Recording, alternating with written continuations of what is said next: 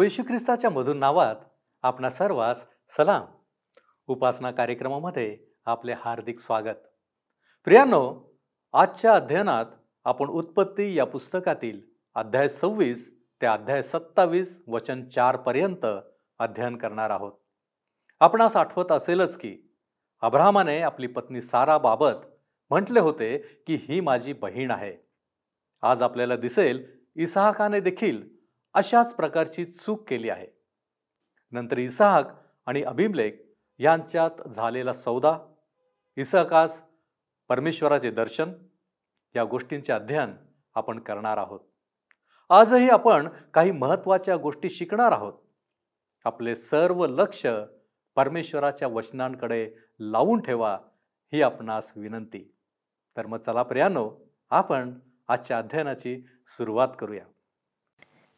श्रोत्यांनो जर आपणाजवळ जुना करार आहे तर माझ्यासोबत अवश्य उघडा उत्पत्तीचे पुस्तक सव्वीसावा अध्याय. इझाकाच्या दोन मुलांचा जन्म व त्यांच्यातली भिन्नता यांचा आपण गेल्या कार्यक्रमामध्ये अभ्यास केला. आज आपण इझाकाच्या जीवनाविषयी थोडी माहिती घेणार आहोत.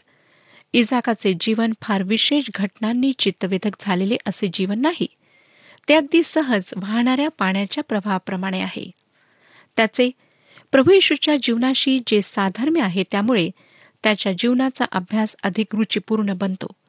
शिवाय पवित्र शास्त्रात जे सर्व काही नोंदलेले आहे त्यामागे काही उद्देश आहे. त्यामधून प्रभू परमेश्वर आम्हाला काही संदेश देतो. प्रेषित पॉल रोमकरासपत्र पंधरावा अध्याय आणि चौथ्या वचनामध्ये लिहितो रोमकरासपत्र पंधरावा अध्याय चौथे वचन. कारण जे काही शास्त्रात पूर्वी लिहिले आहे ते आपल्या शिक्षणाकरिता लिहिले आहे यासाठी की धीर व शास्त्राचे समाधान याकडून आपणास आशा प्राप्त व्हावी. आमच्या जीवनातल्या कठीण परिस्थितीचा सामना करताना पवित्र शास्त्रातील लेखांमुळे आम्हाला धीर प्राप्त होतो. जसे की परमेश्वराच्या उत्तराची प्रतीक्षा करीत असताना अभ्रामाच्या जीवनावरून त्याने धीराने केलेल्या प्रतीक्षेवरून आम्हालाही धीर प्राप्त होतो. पवित्र शास्त्रातील लेखामागचा उद्देश खूप व्यापक व परिपूर्ण आहे. प्रेषित पॉल तिमथ्याला दुसरे पत्र तिसरा अध्याय व सोळाव्या वचनात लिहितो तिमथ्याला दुसरे पत्र तिसरा अध्याय आणि सोळावे वचन. संपूर्ण शास्त्रलेख देवाने प्रेरलेला आहे आणि तो शिक्षण निषेध सुधारणूक न्यायपणाचे शिकवणे याकरिता उपयोगी आहे. पुढे सतरावे वचनही आपण वाचूया. सतरावे वचन सांगते की यासाठी की देवाचा माणूस पूर्ण व प्रत्येक चांगल्या कामात सज्ज असावा. इसाकाच्या जीवनाविषयी अभ्यास करताना आपण या गोष्टी लक्षात ठेवायला हव्यात. जरी वरवर पाहता इसाकाचे जीवन फारसे आकर्षक वाटत नसले तरी त्याच्या जीवनातून आम्हाला काही महत्त्वाचे आध्यात्मिक धडे शिकता येण्यासारखे आहेत. उत्पत्तीचे पुस्तक सव्वीसावा अध्याय आणि पहिलं वचन पहा. उत्पत्तीचे पुस्तक सव्वीसावा अध्याय आणि पहिले वचन. पूर्वी आभ्रामाच्या वेळी दुष्काळ पडला होता तसा दुसरा दुष्काळ आता देशात पडला. तेव्हा इझाक हा बलिष्ठांचा राजा अभिमलेक याचकडे गरार येथे गेला. श्रोत्यानो ह्या ठिकाणी आपणाला आठवतच असेल की पहिल्या वेळेस दुष्काळ पडला तेव्हा अब्राम व लोट इजिप्तला निघून गेलेत. पुढे आम्ही शिकणार आहोत की दुष्काळ हे परमेश्वराच्या क्रोधाचे एक प्रगटीकरण आहे. देशातील पाप वाढले की दुष्काळाच्या द्वारे लोकांना कमी करणे त्यांना नम्र करणे ही देवाची त्या परिस्थितीला हाताळण्याची एक पद्धत आहे. आणि अशा परिस्थितीत तो त्याला भिवून राहणाऱ्या प्रत्येकाची काळजी मात्र घेतो. या ठिकाणी दुष्काळात इजाकासाठी गरार हे शहर उपलब्ध होते. मात्र त्याने आपला बाप अभ्राम याच्यासारखी मिस्राला जाण्याची चूक करू नये म्हणून परमेश्वराने तशा सूचना त्याला आधीच दिल्यात. दुसरं वचन पहा. तेव्हा परमेश्वराने त्यास दर्शन देऊन म्हटले खाली मिस्रात जाऊ नको. मी सांगेन त्या देशात राहा. मिस्रात जाऊन आब्रामाने जे हागारेला सोबत आणण्याची चूक केली तिचे दुष्परिणाम आजही जग भोगत आहे. आभ्रामासारख्या चुका इजाकडून होऊ नयेत यासाठी देवाने त्याला आधीच धोक्याची सूचना दिली. दोन पिढ्यांमधल्या वैचारिक अंतराविषयी तुम्ही बोलू शकता. परंतु तुम्हाला माहीत आहे का की पापाच्या बाबतीत दोन पिढ्यांमध्ये अंतर नसते? आधीच्या पिढीने जे पाप केले तेच पुढची पिढीही करते. आणि म्हणूनच आपण म्हणतो की इतिहासाची पुनरावृत्ती होते. सर्वसाधारणपणे बापाने ज्या चुका केल्या त्या चुका कोणी हस्तक्षेप केला नाही तर मुलगाही करतो. देवाने इझाकाला स्पष्ट अशा सूचना दिल्यात व त्याच्याशी असलेला आपला करार दृढ केला. सव्वीसावा अध्याय तीस आणि चौथं वचन पहा. त्या देशात उपरी असा रहा. मी तुझ बरोबर असेन आणि तुला आशीर्वादित करेन. कारण हे सर्व देश मी तुला व तुझ्या संततीला देईन आणि मी तुझा बाप अब्राम याशी वाहिलेली शपथ खरी करीन. मी आकाशातील ताऱ्यांइतकी तुझी संतती वाढवीन. हे सर्व देश तुझ्या संततीस देईन आणि पृथ्वीवरील सर्व राष्ट्रे तुझ्या संततीच्या द्वारे आशीर्वादित होतील. शोकत्यानो परमेश्वराने आभ्रामाला जे अभिवचन दिले त्याची पुनरावृत्ती त्याने त्याच्या पुढच्या पिढीसाठी इजाकासाठी केली. मला वाटतं इजाकाला पहिल्यांदाच देवाच्या या अभिवचनाचे प्रत्यक्ष प्रकटीकरण झाले. परमेश्वराने या कराराचे कारणही इजाकाला स्पष्ट सांगितले. पाचव्या वचनात आपण वाचतो कारण अभ्रामाने माझा शब्द मानिला माझे सांगणे ऐकले माझ्या आज्ञा माझे नियम व माझे कायदे पाळले. श्रोत्यानो अब्रामाला देवाने पुत्र संतानाचे अभिवचन दिले. त्यानंतर पंचवीस वर्षांनी ते पूर्ण झाले आणि इसाकावर अब्रामाने प्रीती केली. परंतु देवाने त्याची परीक्षा पाहून त्याला आपल्या एकुलत्या व प्रिय पुत्राचे अर्पण करण्याचा आदेश दिला. या विश्वासाच्या फार मोठ्या परीक्षेत अब्राम कचरला नाही. त्याने देवाचा शब्द मानला आणि म्हणून देवाने त्याच्याबाबत केलेला आपला करार पूर्ण करण्याचे अधिक दृढतेने ठरवले. आब्रामाला देवाने नियमशास्त्र दिले नव्हते. त्याला त्याने आज्ञा विधी नेमून दिले नव्हते.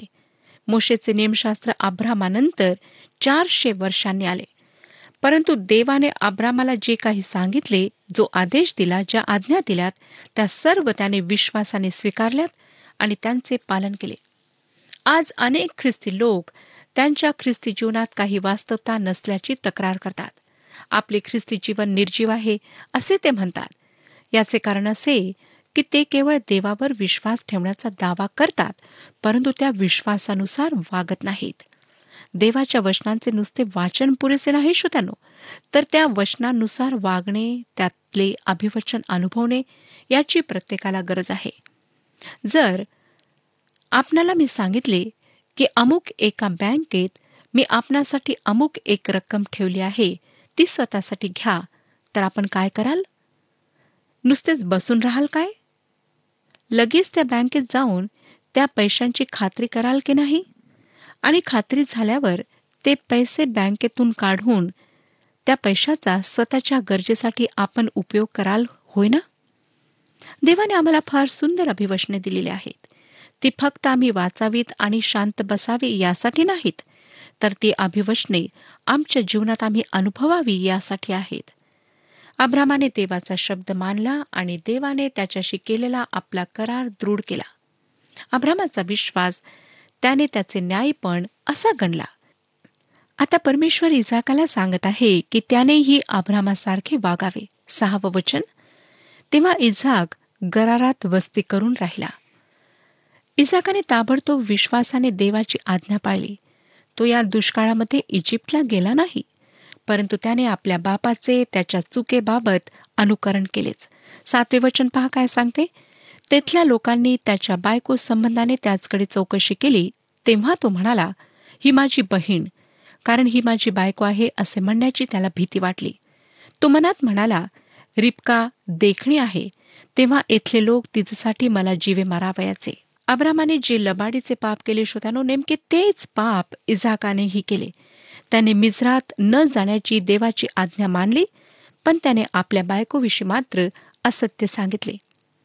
अनेकदा परमेश्वराची आज्ञा विश्वासाने पाळल्यानंतर लगेचच आमच्याकडून अविश्वासाचे कृत्य घडते. अगदी थोड्या काळात आम्ही त्याला विसरतो आणि त्याच्या सामर्थ्यावर त्याच्या दयेवर विश्वास ठेवेनासे होतो. यावरून माणसाचे मन किती चंचल व अस्थिर आहे हेच आम्हाला दिसून येते. आम्हा प्रत्येकाला स्थिर विश्वासाची व स्थिर मनाची गरज आहे. आणि आम्ही जर देवाजवळ त्यासाठी मागणी केली तर तो आम्हाला नक्की स्थिर मन व स्थिर विश्वास देईल. आठ ते दहा वशने पहा. तो तेथे बराच काळ राहिल्यावर एके दिवशी पलिष्ठांचा राजा अभिमलेख याने खिडकीतून पाहिले. तो इझाक आपली बायको रिबका हिजशी प्रणय लीला करिताना त्याच्या दृष्टीस पडला. तेव्हा अभिमलेखाने त्याला बोलावून म्हटले खचित ही तुझी बायको आहे. तर ही माझी बहीण आहे असे तू कसे सांगितले? इजाक त्यास म्हणाला मी विचार केला की तिच्यामुळे माझ्या जीवास अपाय व्हायचा. अभिमलेख म्हणाला तू आमच्याशी असे का केले? बरे झाले. नाहीतर ह्या लोकांपैकी कोणी तुझ्या बायकोपाशी सहज गेला असता आणि तू आम्हाला दोष लावला असता. श्रोत्यानो सत्य असत्य गोष्टी कधीही लपून राहत नाहीत. एक दिवस सर्व काही उघडकीस येते. जरी इजाकाने आपल्या ओठांनी असत्य सांगितले होते तरी त्याच्या कृत्यांमधून ते उघडकीस आले आणि अभिमलेखाने त्याचा निषेध केला. आमचे असत्य बोलणे किंवा एखाद्या पापात पडणे याच्या साखळी प्रतिक्रिया निर्माण होऊ शकतात व आमच्या पापाचे दुष्परिणाम केवळ आम्हाला स्वतःलाच नाही तर इतरांनाही भोगावे लागतात.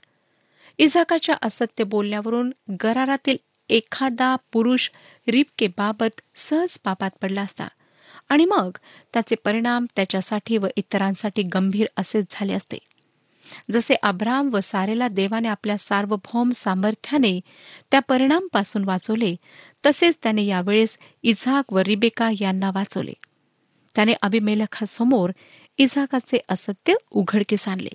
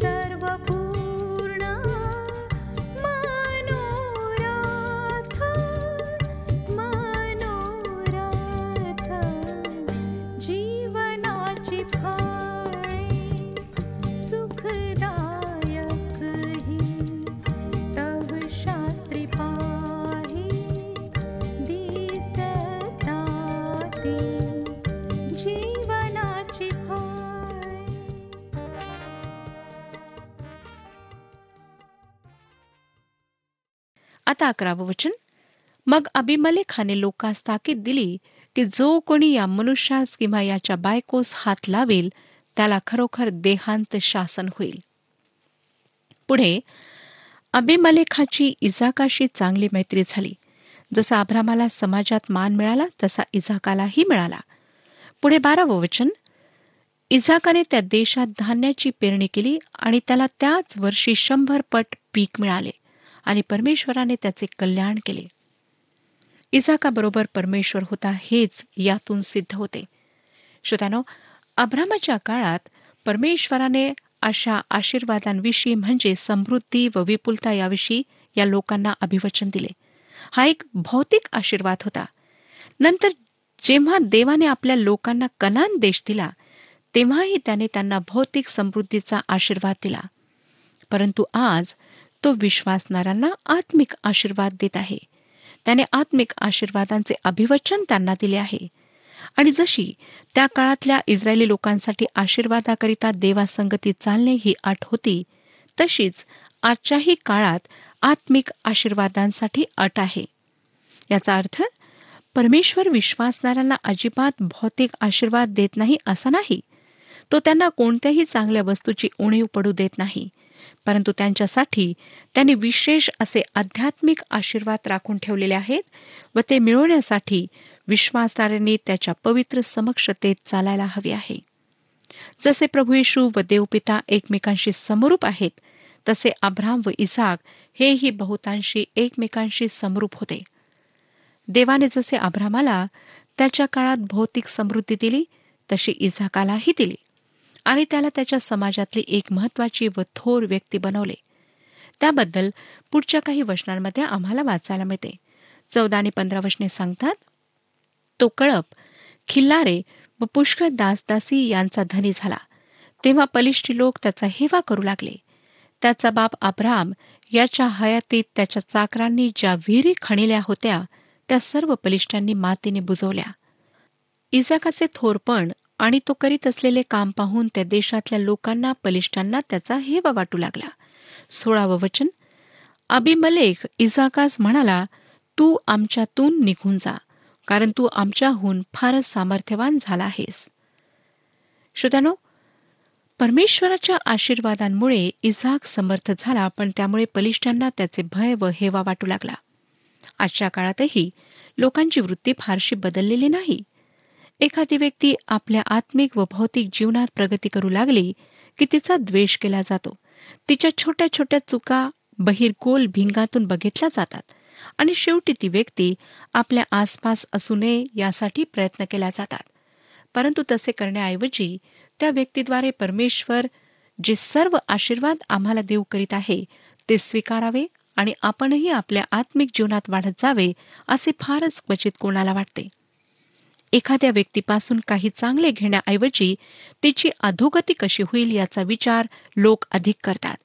ही अशी मानवी वृत्ती आहे आणि परमेश्वर तिचे कौतुक करीत नाही तर निषेध करतो. अबिमलेखाने इझाकाला त्याच्या देशातून जायला सांगितले आणि सतरावं वचन सांगतं तेव्हा इझाक तेथून निघाला आणि गरार खोऱ्यात डेरा देऊन तेथे राहिला. तेथेही त्याने आपले पूर्वीचे काम म्हणजे बुजवलेल्या विहिरी उकरून काढण्याचे काम चालू ठेवले. अठरा ते वीस वचने पुढे वाचा. उत्पत्तीचे पुस्तक सव्वीसावा अध्याय अठरा ते वीस वचने आणि त्याचा बाप अब्राम याच्या हयातीत ज्या विहिरी खणिल्या होत्या व ज्या त्याच्या मृत्यूनंतर बलिष्ठांनी बुजून टाकल्या होत्या त्या त्याने पुन्हा उकरिल्या. आणि त्याच्या बापाने जी नावे दिली होती तीच त्याने त्यास पुन्हा दिली. इजाकाचे चाकर त्या खोऱ्यात खणीत असतात तेथे त्यास जिवंत पाण्याचा झरा लागला.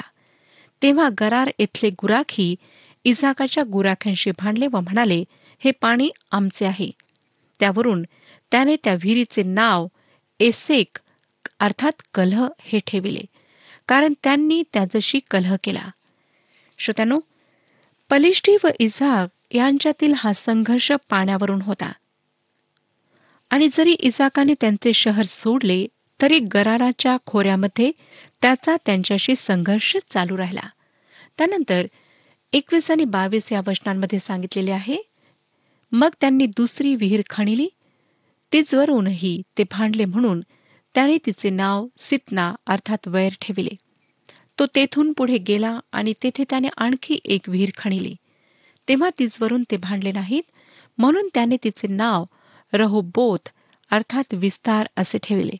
आणि तो म्हणाला परमेश्वराने आमच्या भूमीचा विस्तार केला आहे.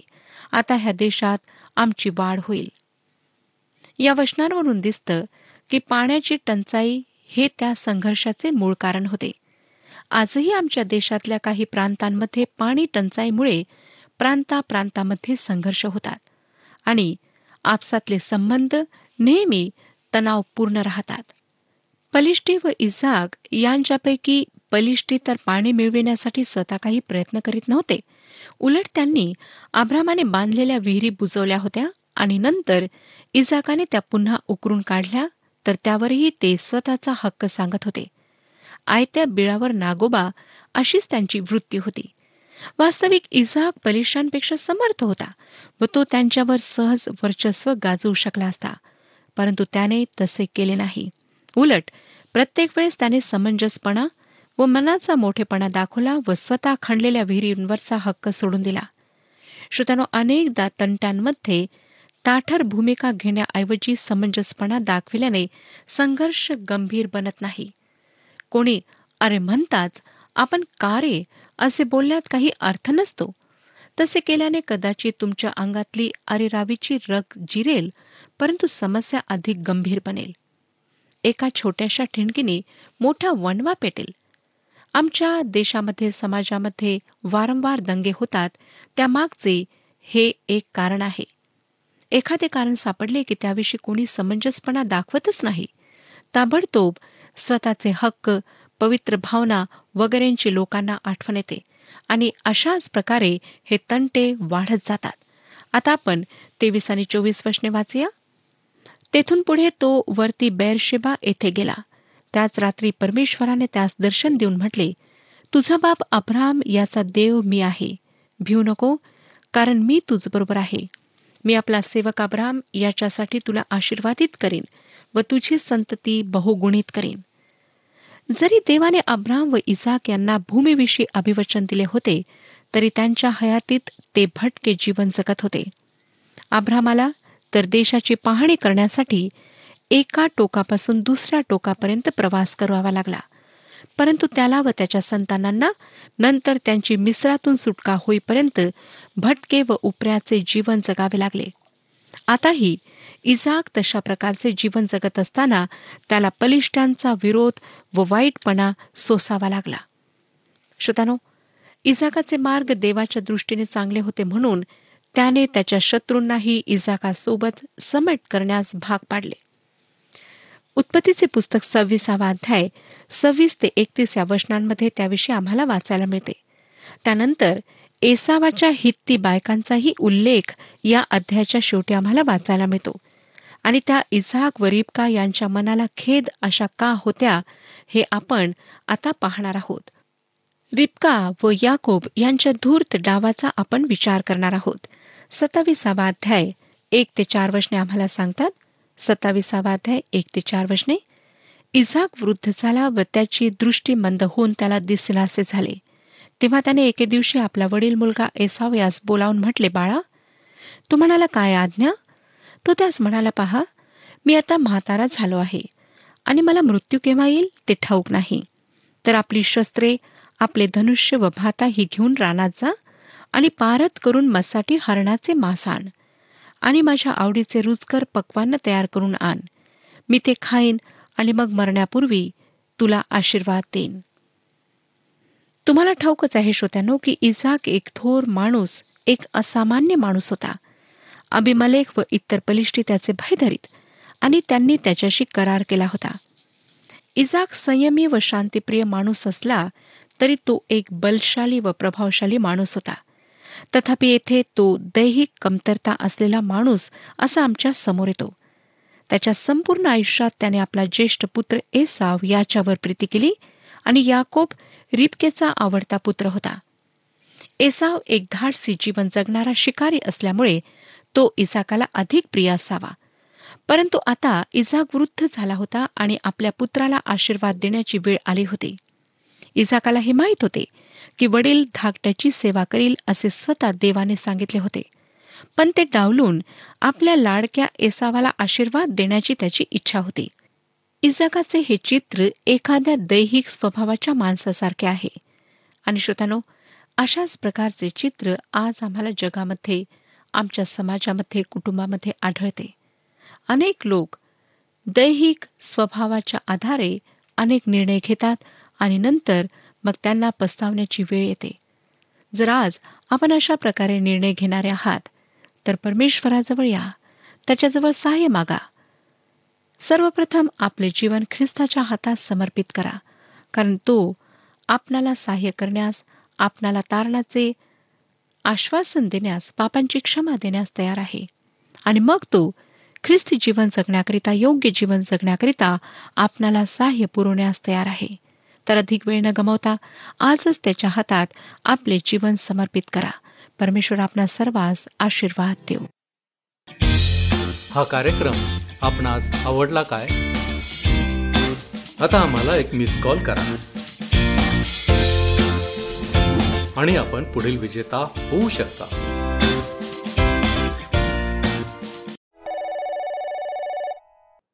प्रियानो आज आपण पाहिले की पापाच्या इतिहासाची पुनरावृत्ती कशी होते? पापाच्या बाबतीत जनरेशन गॅप म्हणजेच पिढ्यांमध्ये अंतर नसते.